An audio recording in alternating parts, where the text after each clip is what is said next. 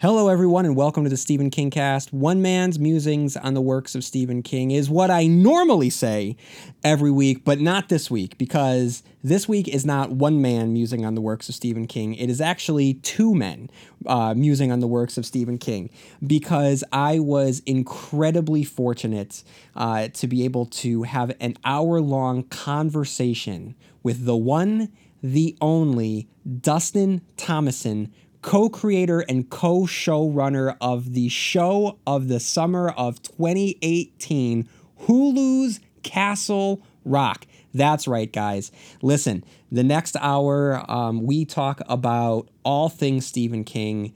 Um, we we talk about the, the inspirations for Castle Rock, the journey to Castle Rock, um, and we we get into some questions that I have raised on the show that I know a lot of you fans have raised in regards to Castle Rock. I'm talking about the Polly Chalmers of it all. So, guys, when it comes to some concrete answers, Dustin was very, very uh, generous in in giving us some uh, some concrete answers. Um, the the conversation itself, um, it was just it was just such a joy, and I just want to say beforehand, um, Dusty was like I said, so generous and I, I really want to thank him for his time because this is someone that is co-running like i said the, the show of the summer of 2018 you know? And to to, to back it up and just kind of to tell the tell the, the story here um, i had reached out to to dusty um, last year um, after the, the the teaser had dropped and um, I, I wound up reaching out to him, and he was kind enough to write back and say, "Yeah, that would be great. We should do an interview. Um, let's just wait until you know closer until the you know the show comes out." This was back in the fall, and then months go by and months go by, and um, then we start kind of getting some teasers, and and it, it just got to the point where I, I started seeing what the show and the product was going to be, and I thought to myself, "Oh." You know, this guy is going to be so busy you know, and he's going to be interviewing the big leagues, right? Like he's not going to have time to to sit down and, and talk with the, a podcast called the Stephen King Cast, right? You know, I mean, but no, then out of the blue, you know, right at, at, at the height of anticipation for Castle Rock, he direct messaged me and says, "Hey, now that it's closer, let's let's you know let's talk about you know doing an interview," and I just thought that that was incredible. And I think that it speaks volumes of, of who he is that A, he's a man of his word, and he remembered, you know, all, all these months when he is in the middle of crafting his show that he thought to do this. So thank you, Dusty, if you are listening, um, because that that that just it means everything to me. And then also to to again to show just how awesome you know he is. When we I, I had scheduled, you know, with his assistant Candace, who was equally awesome. Shout out to you, Candace, if you're listening to this. Uh, we, we had scheduled an original time to sit down and do this interview, and I got my time zone screwed up. And I realized, oh my God, I wasn't ready when I said that I was going to be ready. And they just rolled with it. They were totally fine. And, um, you know, I thought that that might mean that, you know, I might have less time, you know, to talk to Dusty, but no, I mean, we had an incredible conversation. Um, and I think that you guys will really enjoy it. So we're going to talk about, like I said, all things Stephen King, the inspirations for Castle Rock, um, just the thought processes and, and what it means to, to tackle a show like this in terms of creativity, in terms of honoring Stephen King, uh, you know, Dusty's uh, career journey leading to this. And like I said, we talk a lot about Alan Pangborn, we talk about casting, we talk about the Polly Chalmers of it all. So, guys, thank you for tuning in for this very special episode of the Stephen King cast. And without further ado, ladies and gentlemen, Dustin Thomason. Um, so here we are with Dustin Thomason. Um, Dustin, welcome. Thank you. It's nice to be on the show. Oh, I've been thanks. listening for a long time, so yeah, that is that is crazy, um, and and I, I really really appreciate it. Um, so before we get any further, should I call you Dustin, Dusty? You can call me Dusty. All right, Dusty. That's I don't know too many Dusties, so this is I, I will enjoy referring to you as as Dusty. um, okay, so I was very, very intrigued to get a hold of you and um, speak to you for a couple of reasons. One, you are currently um, show running, you along with, with your partner, um, Sam. The two of you are currently running the show of the summer of, of 2018. And I just want to say congratulations for all the success, all of the buzz that has been surrounding Castle Rock since the first teaser dropped um, back in February of 2017. And um, you know, I, I, can't even imagine the amount of work that has gone into it. Um, but I, I, do know that every week um, when it has been on my television, I have been engrossed, not just as a Stephen King fan, but just as a as a viewer and enjoyer of, of television. The the product that you have put out um, has been truly, truly captivating. And I think that you really topped yourself so far with um, episode four, which blew me away. Um, that was an incredible uh, uh, episode of television. So just congratulations Thank on all you. of the work. It's very very kind of you. You know, yeah, it's it's been a, a, wild and wonderful uh, ride. You know, uh, getting to do this thing in a world that Sam and I have loved for so long, and as fans have sort of um, adulated and emulated, and and and to have the opportunity to be able to write about characters that I know you love and that we love, and and settings that Stephen created um, some many many decades ago, and and to sort of dip in those waters uh, after having grown up on them uh, is really an amazing experience. Um, so thank you, and and it, it, has been a lot of work, but but uh, but it's been been fun along the way, and and um, and that's that's all you can hope for. Um, so you, you mentioned um, Stephen King having been a part of your life for you know over the decades. So how did that first begin? How did you first find yourself gravitating towards Stephen King?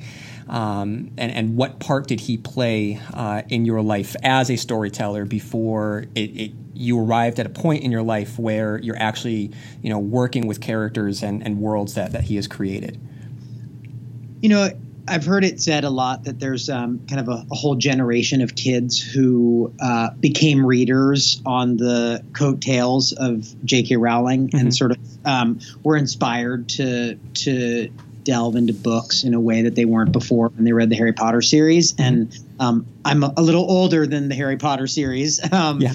but but I think for me, and I think for a lot of um, my friends of my age, Stephen King was really the J.K. Rowling of that time in a way. You know, I, I wasn't a, a, particularly devout reader. I wasn't one of those kids who, at you know eight or nine years old, can't be ripped away from their books. And so, I think that really the discovery of King and the even the notion that I could make it through a book that was more than uh, 300 pages mm-hmm. was was really a transformative experience for me, and and part of that I think came from the mix, um, as you've talked about a lot on your show, this incredible mix of um, a story rooted in in genre.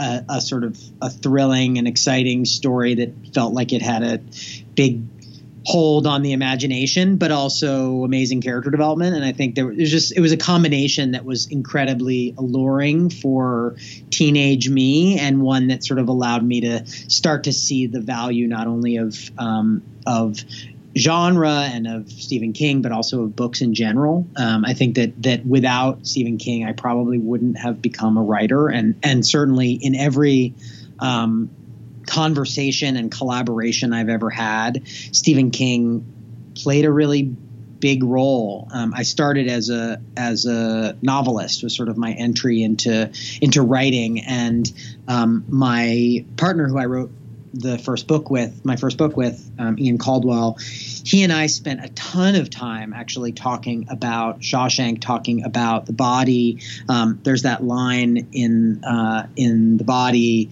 and also so memorably in the movie when Richard Dreyfuss says it when he says, um, um, "I never had friends again like I did when I was 12." Jesus, does anyone? Yeah.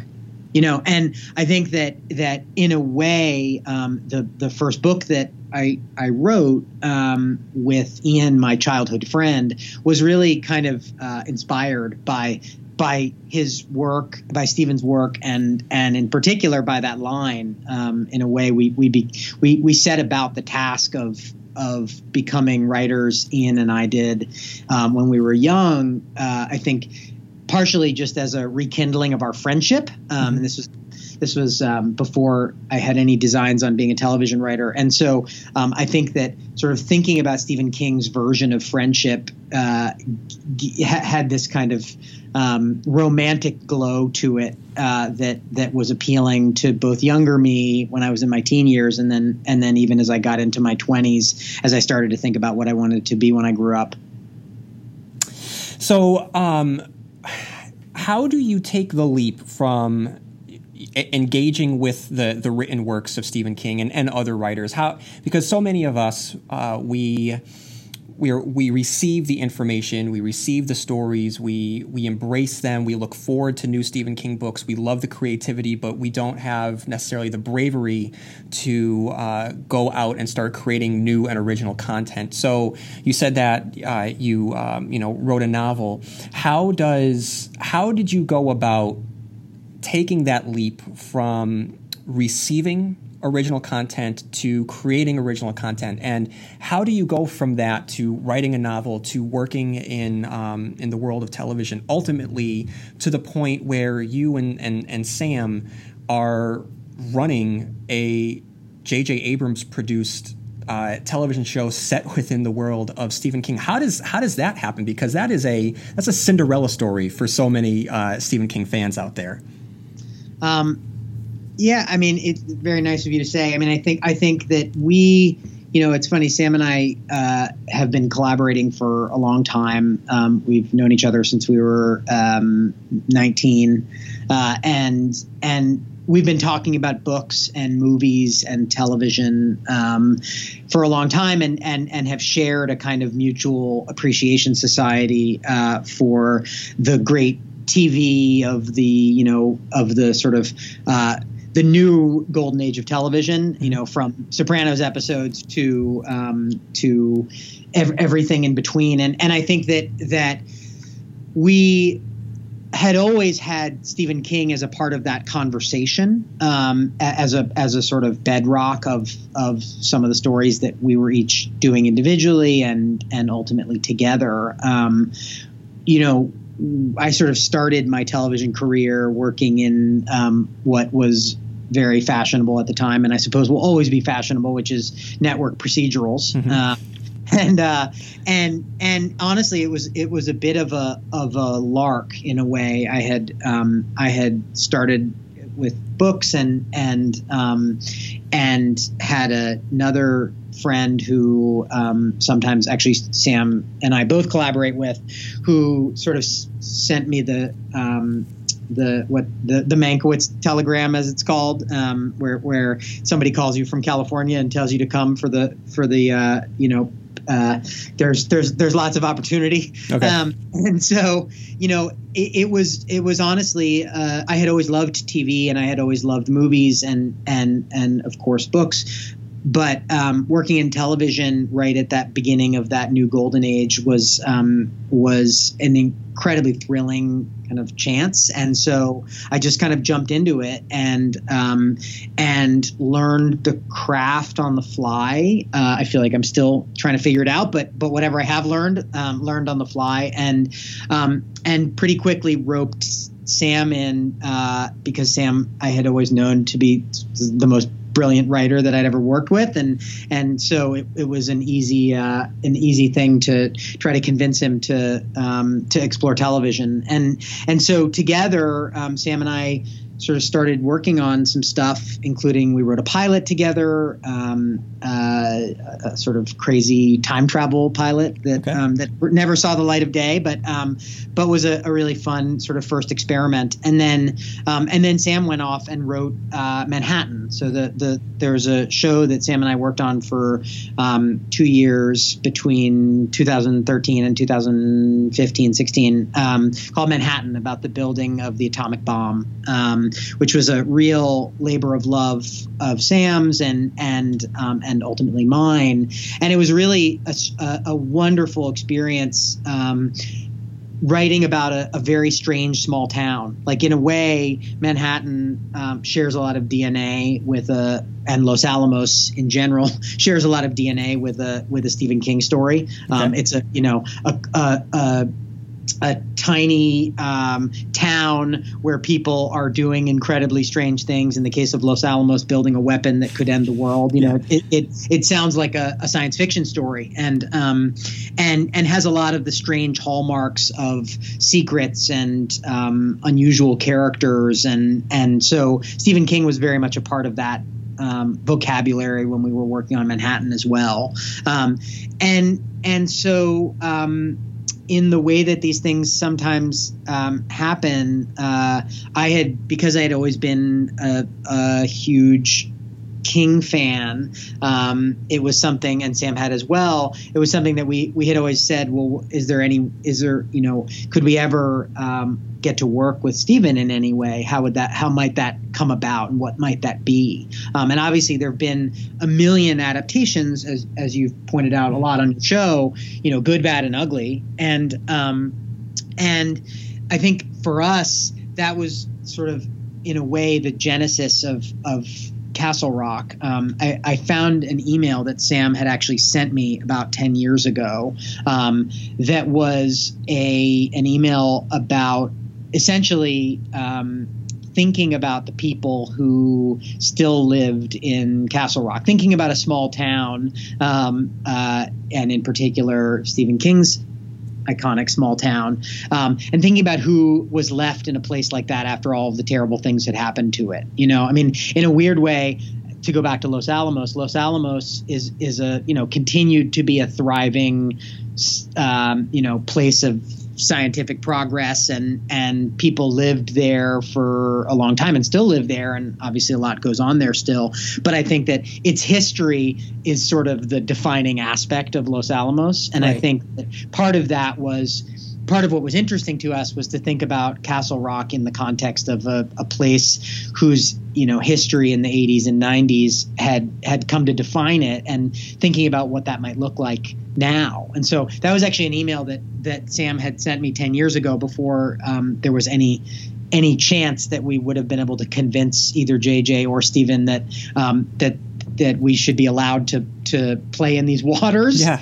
Um, but it was a it was the kernel of something, and um, and so after Manhattan, um, when we started, Sam and I started talking about ideas again. Um, Sam sort of came back and said, "Well, what if we looked again at the idea of Castle Rock and and what would that mean?" And you know, even even obviously the concept of doing a kind of Stephen King universe and and you know we'd seen Haven, of course, and and knew kind of the way that they had expanded from that from that piece of of the library, but but to truly be able to do like a, a full universe um, seemed like an impossible and almost laughable um, attempt on our parts. To be honest, like mm-hmm. we we we figured we people might might. Uh, might laugh, um, but but in fact they they seemed to be laughing with us when we went to to talk to people, and that was great. I mean, we we first went to JJ, um, and because as you probably know, JJ is sort of the the Stephen King, you know,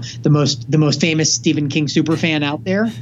Um, and so, it, you know, getting to not only work with Stephen, but also to do it via JJ was really it, it definitely felt like a dream come true like the, the the child in me reading it as a you know teenager and and and obsessing over Shawshank and um and over the body and over all these stories and and so many more books like it, it, it, my heart was definitely racing at every turn. You know, it was definitely um, a different kind of experience than than any that I've had in television before. Even though I've had some really good ones, it, none of them had the kind of um, wish fulfillment, I suppose, that working on this uh, did for me.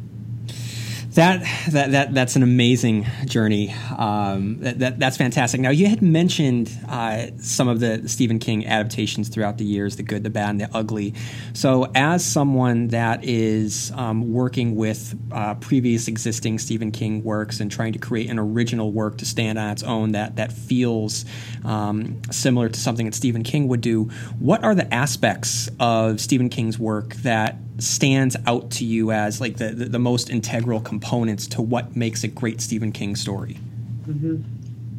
Yeah, it's a great question. I mean, it, p- part of what we did at the very beginning was to start asking ourselves exactly that question, to do a kind of um, PhD level yeah. uh, survey and study of of the work and thinking about like what makes something what makes a Stephen King story a Stephen King story. Um, and as you know from having gone through the entire library, the answer is that there are actually a lot there are sort of a lot of answers to that question. You know, the the and not just in terms of specifics, but in terms of the the the tent of Stephen King is so big and when you look at the, you know, the variability from um, the body to the Tommyknockers. Mm-hmm. Right. It's it's really, I mean, not forget about sort of quality and and quantity and all of that, but even just in terms of in terms of genre, in terms of story structure, um, I mean, fascinating, right? That that and and certainly we have a a bit of a you know uh, bad robot inspired um, mystery box to this season, but fascinating that Shawshank, which is sort of you know up there, obviously on the Mount Rushmore of mm-hmm. the stories and certainly the movies, um, uh, is basically a mystery box. You know, it's it's one of the few Stephen King mystery box stories, um, and yet it's sort of masquerading as a story about freedom on the inside and friendship. Um, and so, um, thinking about like, well, what is it that that Steve does that makes something so powerful. And I think that it, it honestly comes back to the the sort of idea for me that that and we've all heard this in interviews like that Steve could have been uh you know uh a purely literary writer if he'd wanted to. You know, if he'd chosen to just write stories without a genre element or or without some big high concept at the center of them, he might have been, you know, one of our he might be John Updike instead. You know, he he he obviously has an incredible sense of um, what it means to be human and what it means to be flawed as a character, and you know, can write sentences up with the best of them mm-hmm. um, at a at a word for word level. Um, and so, you know, I think what part of what we started to to feel as we went back through our our sort of great reread in preparation for the series was that the difference inevitably is I think you know very well one one thing that's really hard when you're trying to um, kind of digest a Stephen King story into two hours um, or even into 10 hours is that so much of what makes Stephen King Stephen King is is character development and um, asides and filling out the kind of you know um, archaeology of the town that he's writing about or the place that he's writing about, and that's something that's really hard to do in a in a in a digested dramatic form. Um, and so that was something that was really important to us that we we both you know allowed things to breathe enough that it really felt like you were building up the kind of atmospherics that Steve does and starting to invest in characters in the way that that um, that he makes us all invest in his characters um, and at the same time, obviously giving enough, um, you know, surprising and uh, and imaginative, hopefully, and shocking turns that um, it keeps the pages turning. As as you know, we I feel like we all as Stephen King readers go go to his books for both. You know, we, we want both of those elements, um, and so that was a, a, a real balance for us as we started to think about it. And then the other piece of it, I think, is that one thing that was important to us was we we felt like Stephen King was a very contemporary writer, and as we looked through all of the books and started thinking about theme and about character, it's like, is The Shining a story about a man who moves to a haunted house and um, and you know uh, about mind reading, or is it a story about a guy who goes crazy and torments his own family because he's trying to write a novel and can't? You know, and right. I think that those very human horrors were something that we were really interested in and and hope that they sort of show up throughout the first season. Um, this idea that you know that small towns have now been kind of devastated by economics and and um, and flight to the cities and changing businesses. That was something we were interested in and really felt like if Stephen King were writing about kind of Castle Rock today in in in sort of the traditional way, that that's something he would embrace as well. Um, and and also to thinking about prisons in a way, um, in a new way. You know mm-hmm. what what would Shawshank look like now? Privatization of prisons and the kind of dehumanization of that process. And so I think that was the other kind of key element for us in in sort of the reread was was thinking about well, what is he really writing about in this book or this story? Like what what element of human horror is he getting at? And and for us, that was a big part of how we built out the first season was sort of thinking about you know whether it's a story of a horror story about prisons or a horror story about having dementia and um, and what that can take from you. And and um, and that's something we'll see more of in, as the, the season goes on you know. Um, those those sort of central human pathoses were something that we really we really wanted to explore and felt like we're very kingian.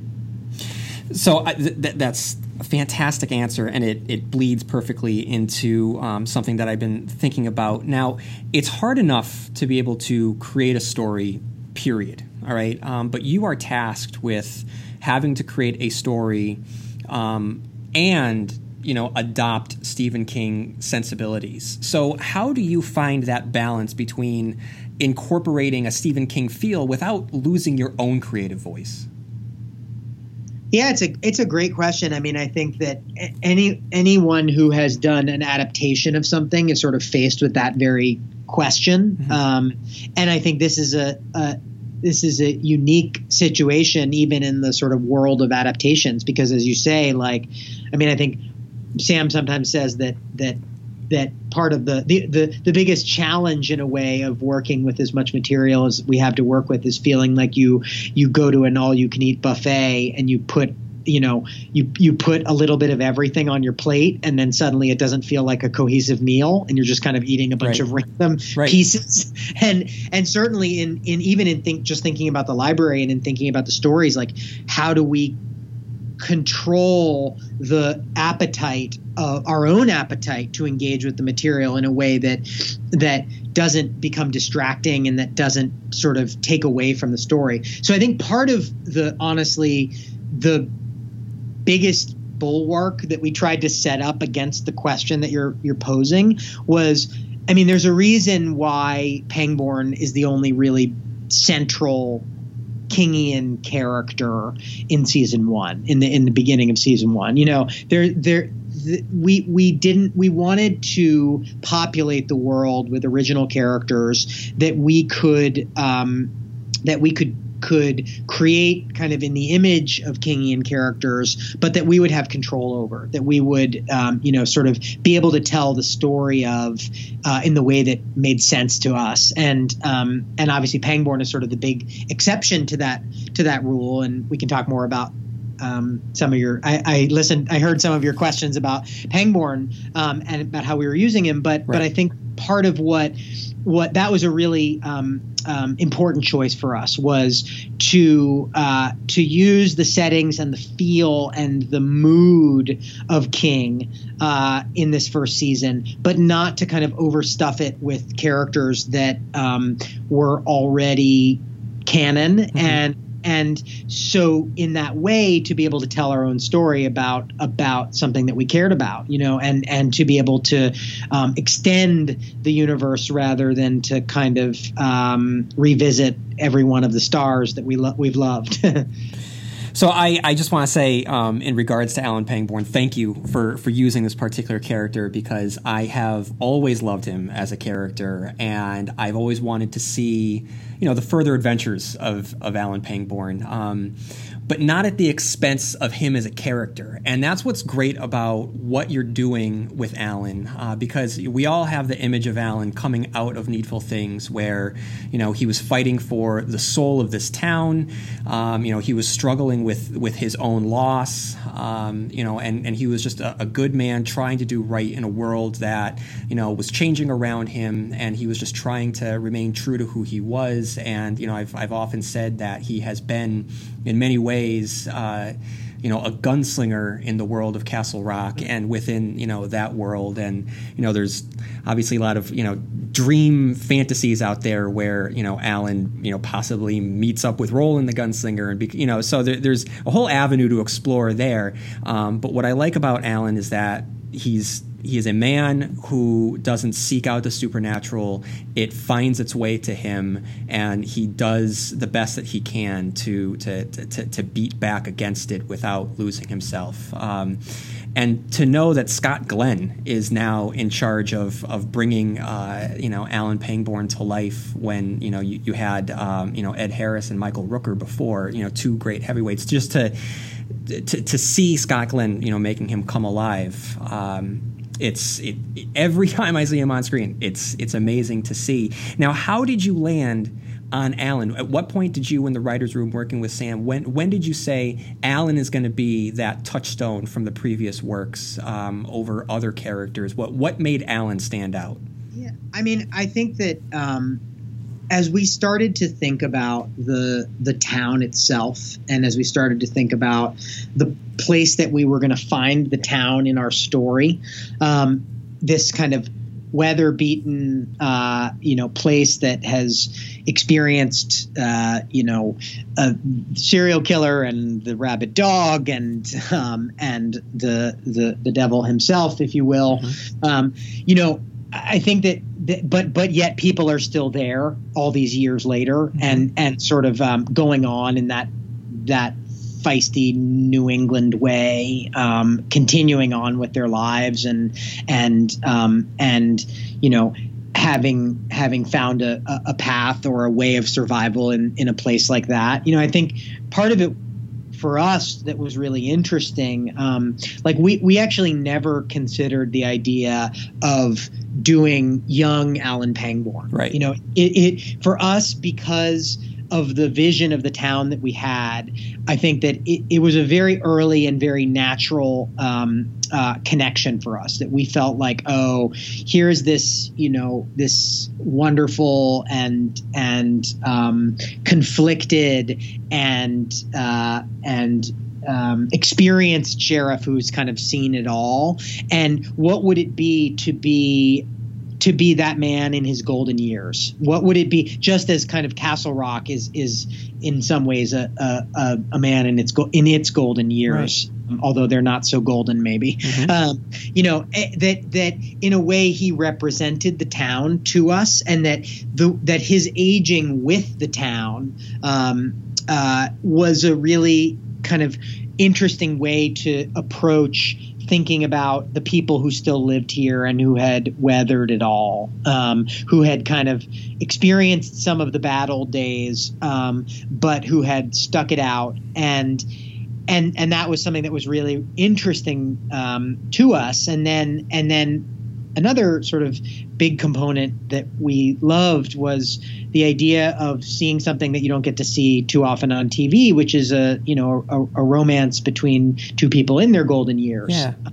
And and so this idea um, of of seeing a Pangborn who had uh, experienced a lot, you know, seen a lot, who had been integral into the into the mystery itself and the question of of Henry's disappearance um, as a younger man, but who now was sort of living out his final his final um, era with uh, this woman that he loves that felt really resilient and interesting to us in a place that um, there aren't a lot of joys, and and so that was something that we wanted to embrace and and watch, and and obviously having Sissy Spacek um, and Scott Glenn together uh, is something that we're you know really excited about, and and and will continue to develop over the course of the season. Oh, it's amazing to watch. Uh, like you said, I mean, we, we don't really see these types of relationships on screen, and to see these two heavy hitters, uh, you know, just share screen time. Uh, you know, in, in, in this previous episode, uh, you know, we just saw a nice quiet moment with the two of them in the kitchen.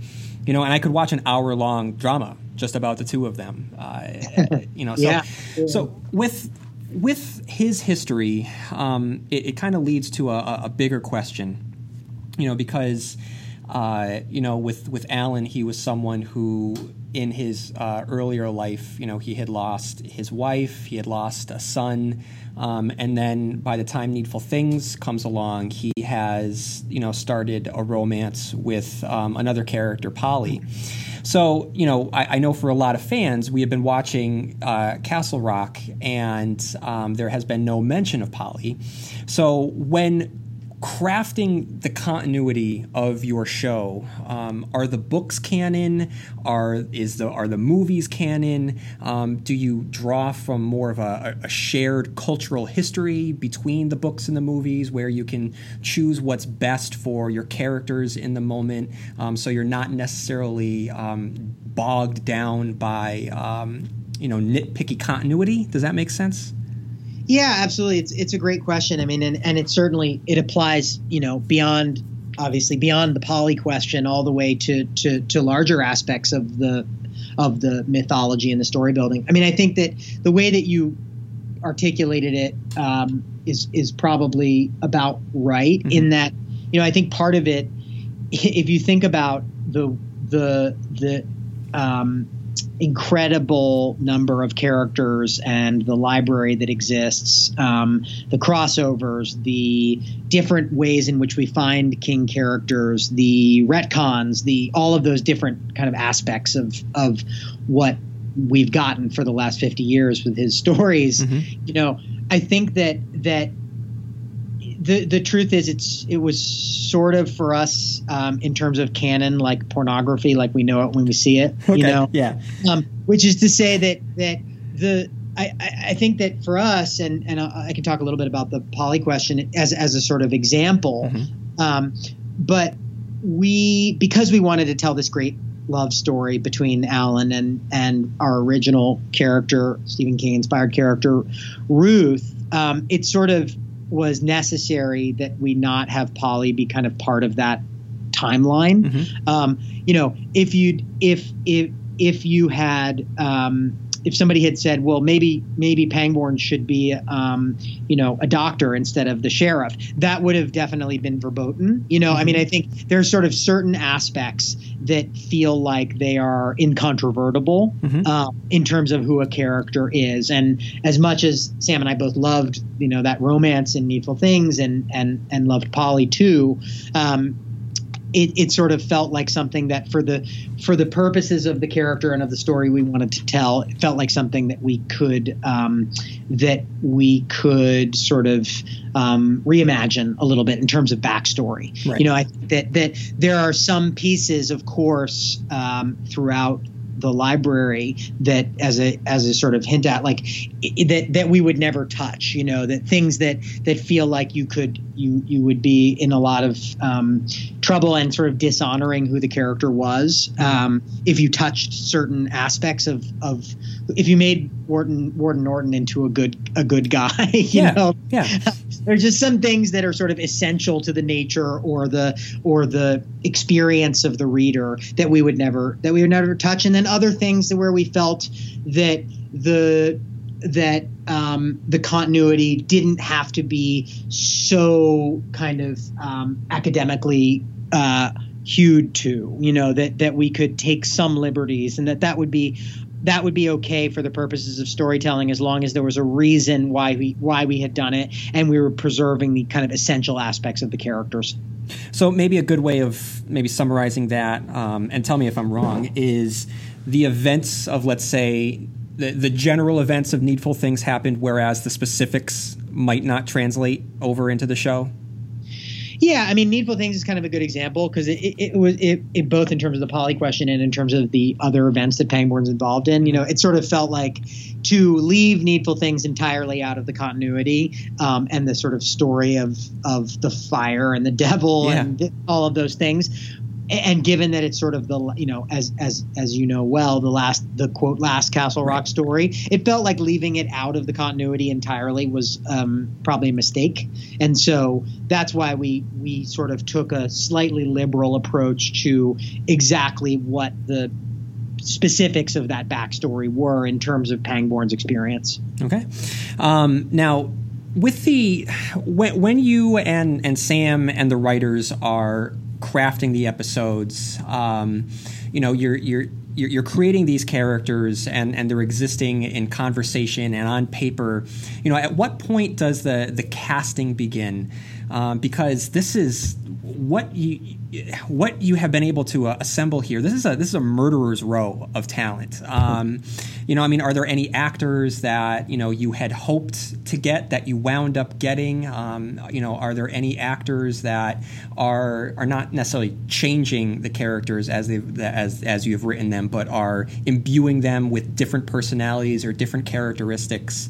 Um, so, I mean, just generally, if you could talk about the the, the, the casting of this show, because the the talent with which um, you know you're you're able to work is almost unparalleled on television right now. Um, I mean, from Terry O'Quinn to Scott Glenn to Sissy Spacek to Jane Levy to you know Andre Holland. I mean, everyone that shows on screen is not just a hey, that's someone. It's oh my god, it's that person. How did they get mm-hmm. that person? You know, so. Uh, you know, any just just any thoughts that you have on the ca- on the casting? Um, yeah, um, yeah, I mean, it, it, it, it's funny. We um, we, you know, it obviously like from the Stephen King perspective, we have kind of what um, Sam and I sometimes refer to as the alpha and the omega of Stephen King stars. We have Sissy Spacek and Bill um, Skarsgård, yeah, first Stephen King star, and and Bill Skarsgård the last in a way, yeah. Uh, of, of, of recent days. Um, and and in a in a weird way, the I think that there there might be a tendency to look at the casting of the two of them, mm-hmm. sort of even beyond the question of um, of how we've been so fortunate, and we we honestly counted our lucky stars at every with every casting uh, turn. Um, but but in terms of the Stephen King question, um, it was it was really kind of an accident in a way. The the the sort of kingness of the casting, um, and in and in fact, um, you know, we we had conceived of this role of Ruth Deaver of Henry's mother, and um, and Sissy was the first person that had popped into our mind as we were as we were writing it, um, and and honestly, most of that was because of things uh, like in the bedroom um, you know, performances of hers where she had haunted us in a mm-hmm. in a straight drama, not at all because of because of Carrie. And in fact, um, as we sort of started in on the casting process, we kept having these conversations like, well, we need a Sissy Spacek type, and and then and then eventually, uh, maybe by dint of uh, of J the draw of JJ, um, I think that she really liked the script. Then it was it became not just um, we need someone like Sissy Spacek, but we need Sissy Spacek. yeah. Um, and um, and so it was you know it was a total dream come true in that in that way. Um, and and in fact, I think that Sissy and Bill too. It's actually a very similar story you know many decades separated but i think both of them if anything the fact that it was a stephen king project was um, a bit of a challenge at first for them to sort of think through when they were thinking about whether they wanted to do it or not for bill because he had literally just done it and the movie hadn't come out yet so we mm-hmm. cast him in um, in january or February of um, of 2017, okay. and so it had been filmed, but nobody knew whether how it was going to be good. Nobody knew that Bill was going to break out from it. You know, none of those things were sort of known, and and so we knew Bill from his other work, but we didn't we we didn't like have a sense of what that movie would become. And so it was sort of a almost it was a pretty surreal experience in a way to watch that movie become what it became while we were in the writers room. Yeah. Uh, and you know writing for bill because pennywise you know it, it, it now it's become as you've noted in your in in some of your podcasts like now it's become this kind of back to iconic character in the public imagination. But right. that that's a very recent development, and it's one that came after we conceived of and cast Bill. And so it really, it almost seems like we kind of, event, you know, um, assembled the Avengers of Stephen King, yes. but we really didn't intentionally do that. We just, um, we just offered the roles to actors that we loved, and it kind of um, happened that way. And then that extends too to the rest of the cast. Like, you know, um, obviously casting Henry at the person at the center of the series was crucial and so andre was the first person that we ever talked to. For he was the first and only person we ever talked to about playing henry. Oh um, okay. be, because he he was someone that we had loved so much from the Knick from moonlight from you know his stage work. Like and so it seemed like that sort of um, um, strength and intelligence and uh, mystery that Andre carries with him in everything he does was perfect for the role. Um, and so he was actually the very first person that we went to and the very first conversation we had and the first person we cast because it felt important to us to to sort of build the cast around somebody who had the integrity and um, chops and and depth of someone like Andre. And so um, you know, once you get once you get Andre and then um, and then Sissy Spacek, um, the cards tend to start falling from there. Um, and so it was really a, a, an amazing gift to then be able to go to Melanie, and uh, Melanie was somebody we had loved from her work in Togetherness, and of course all of her many films before that. Um, and and so it was a, a, an amazing gift to have Melanie. And I think what what kind of unifies all of them in a in a way is that that we feel like we cast people who don't know that they're in a genre story. Mm-hmm. You know, it, it, like part of what our goal was was to tell a story that was that has some very clear genre elements to it um, but that where the characters and the actors who are playing those characters um, behave as it as normal human beings would behave, you know, um, and and bring the kind of humanity that that we um, that that you or I would bring to a genre story if we saw ourselves kind of found ourselves dropped into the middle of one, and that was sort of a, a key component of this. Um, then you throw in Terry O'Quinn, who you know in a couple of scenes can um, can uh, you know sometimes be the most memorable thing in an entire show. Absolutely. Uh, and and and people like Jane Levy, um, and even Noel Fisher, of course, who is just such a genius and who you know has so much humanity to him, uh, even though he's in a part that that um, that obviously has its has its um, its its end early in the season. Um, each of these actors brings something that is so grounding and wonderful to what they do, and that was sort of our our our highest priority um, as we were casting.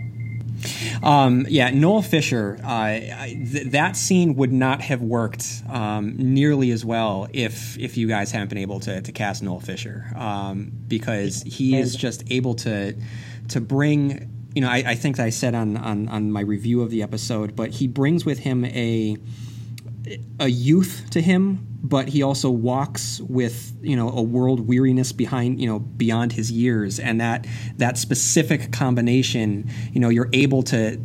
To, to build the empathy for um, for his soul, which is ultimately in the balance, and then it's it's not just with what happens in episode four. It isn't just um, uh, the mechanics of the scene. I mean, the, the, the choreography of the scene with Roy Orbison, um, the staging of it, everything about it is is brilliantly done. So on one level, I'm watching it, it purely um, impressed and amazed at how it is being conveyed to me. But on you know the, the the more emotional level, I'm watching the destruction of this of this good man who just wanted to do good and the, the, the, corruption of whether it be the town, whether it be Shawshank, um, and just seeing him you know d- dissolve um, before my very eyes. It was it was heartbreaking, and so much of that had to do with um, the casting and, and the performance. You know, unfortunately, we didn't get to see him, uh, you know, too much. But in what we did see of him, uh, it it conveyed who he was as a character, and it brought that um,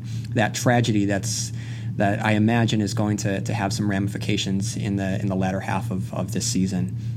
Yeah, he just really, you know, I think there's a, a, a soulfulness to Noel mm-hmm. that that is conveyed with every facial expression of his. And I think, too, in terms of the Stephen King of it all, you know, I think part of what we were really lucky with Noel to have, and and and it was always the conception of the character, uh, but that he really sort of imbued was this idea of the good man who who is um, brought into a situation that he finds himself unable to control, and and and the sort of um, evil that that inches into him. And I think too, even in that moment, we, we you know, I think the truth is you're not really supposed to be sure whether you sympathize with him, mm-hmm. uh, whether you whether you like that he is in some hor- horrific way, you know, cleansing the prison of its ills. Mm-hmm. In, in its his crazy way that he he has come to, um, or has been brought to,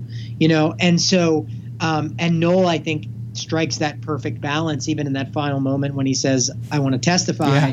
you know where you you don't really know what to feel or think because he's he is both incredibly um, haunted and and sympathetic in the same moment um, and that that's all all a credit to Noel and to the amazing direction of Mike Uppendahl who directed our first two episodes and and number four um, who's just a brilliant director and also had you know we had come to him to mike um, he had worked on manhattan but but um, he sort of cut his teeth and really became the director that he is on mad men and so it was you know i think that was that was too uh, uh, a way of approaching this material in kind of a, a non-genre way. Mm-hmm. Um, was was sort of finding a director who had, and he's done lots of genre work also, but who had really um, uh, was really a, a, director of dramas and a director of comedy and and and could bring that kind of grounded sense to a genre piece.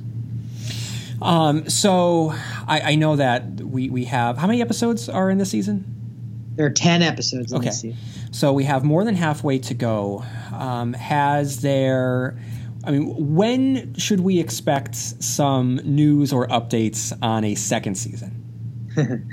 um, well, you know, we we always um, had the hope um, of, and dream of being able to continue to tell Stephen King stories, and part of the reason that we set up the show as an anthology, where you know the first season will have a beginning, middle, and end, and and um, and in season two we'll tell a new a new story, a new Stephen King story.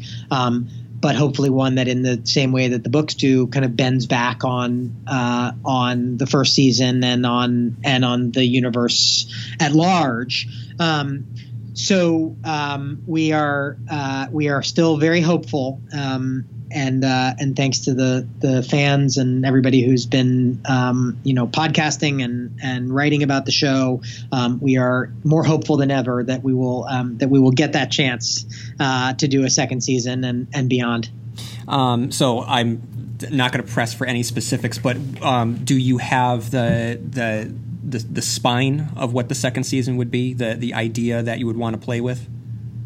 We do, yeah. I mean, I I think part, part, part of the process of um, of taking on this gigantic project at the beginning was um, mapping out what Sam and I saw as the kind of journey of the of the series, hmm. and so I certainly can't, um, I, I, certainly can't, nor would I tell you what the last scene of season eight is, okay. but, um, but, but I, you know, but part of it was that, of course, in the process of adapting the town and in the in the process of adapting um, uh, the universe at large, we explored a bunch of different options for what season one would be. You know, it, it, we we very quickly sort of came to the idea that this was what we wanted season one to to the direction we wanted season one to go. But in the sort of um, process of talking about the show and thinking big picture about it, there were two or three other ideas that were very, very close to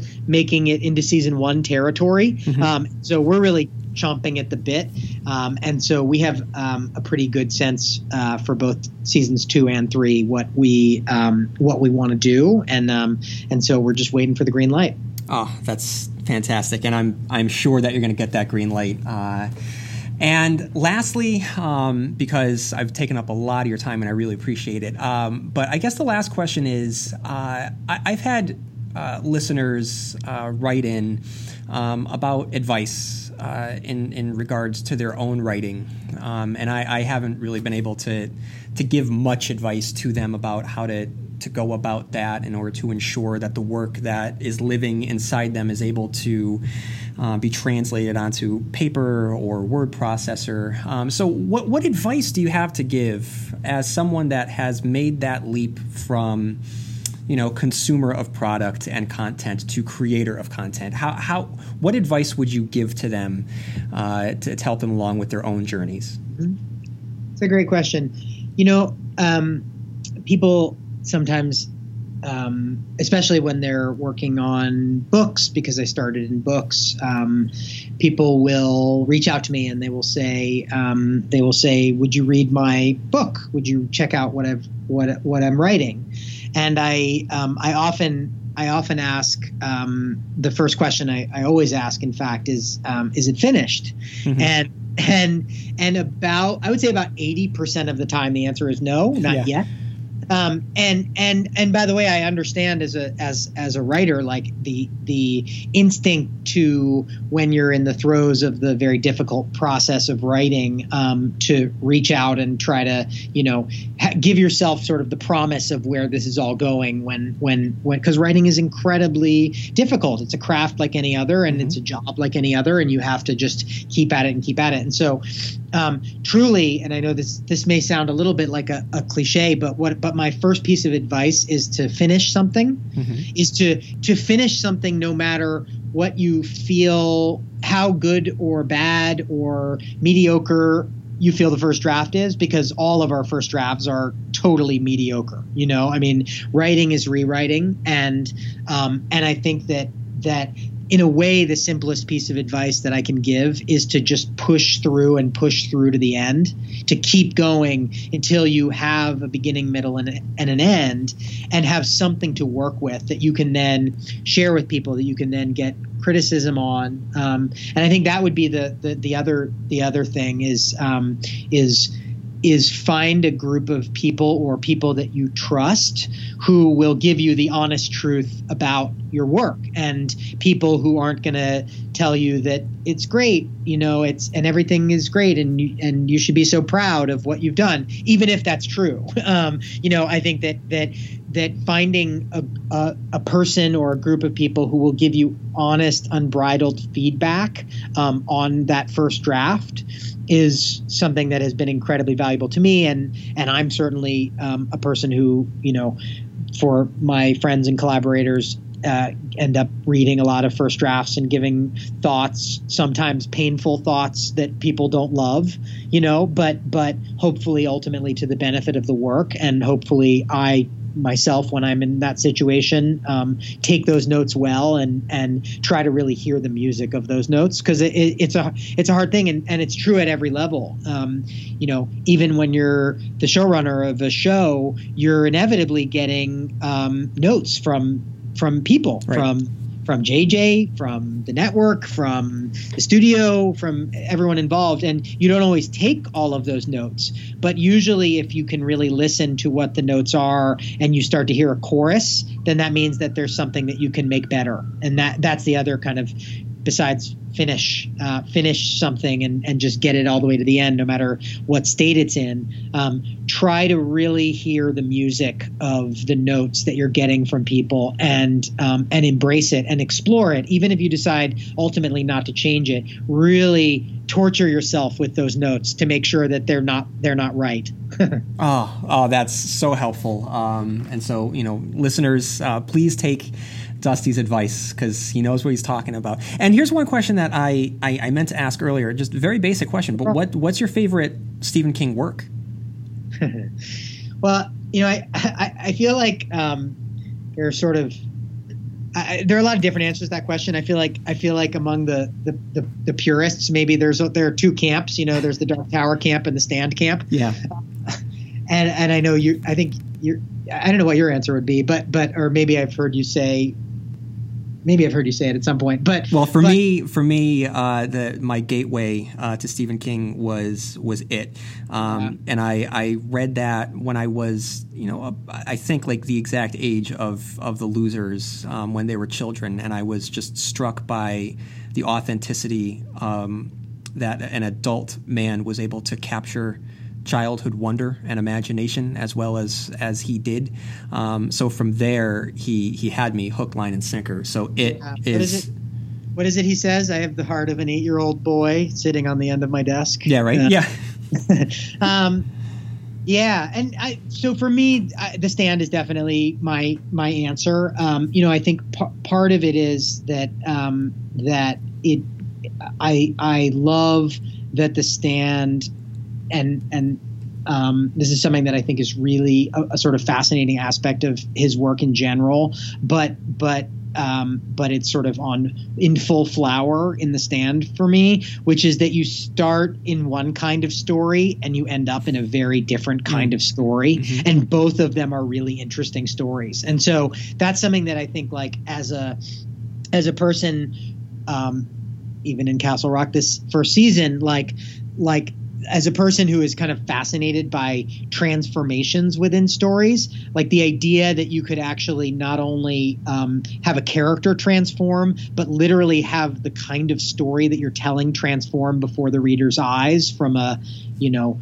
apocalyptic medical thriller to a to a uh, you know um, a story of, of revelation and, and a, a, a sort of spiritual Hmm. quest um, is just a really amazing work of art to me. Um, and and and I love every page of that uncut, unfiltered stand. Yeah, that is. I mean, that, that's that's a really insightful look into what makes the stand tick. Um, and and um, you know, when you were saying that about you know the novel transforming into almost a completely different genre, um, I mean, he he just did it again. I don't know if you had a chance to read The Outsider, but um, it, it's Yeah. it's the same thing. I mean, it, it Yeah. begins one way, um, and the by the time it concludes, it's concluding a completely different story than you expected from the beginning. Um, the beginning of the novel when you started out uh, reading it.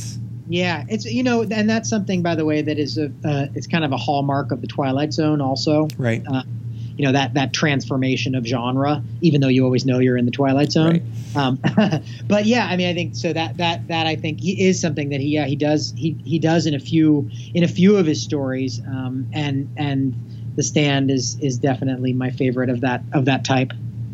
Okay, um, Dusty. So we've been talking for about an hour now. I can't thank you enough for taking the time um, out of the the summer of your television show to sit down with me to to discuss all things Stephen King. I I really really appreciate it.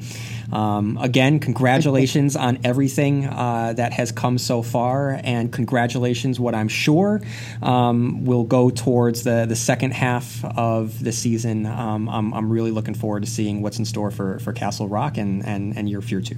Thank you so much, and thank you for um, for doing your podcast. It it has um, it has uh, been in my ear since we started this process, and um, and and and I really appreciate it. You got it, man. I'll be in touch. Thank you. Thank you. Bye.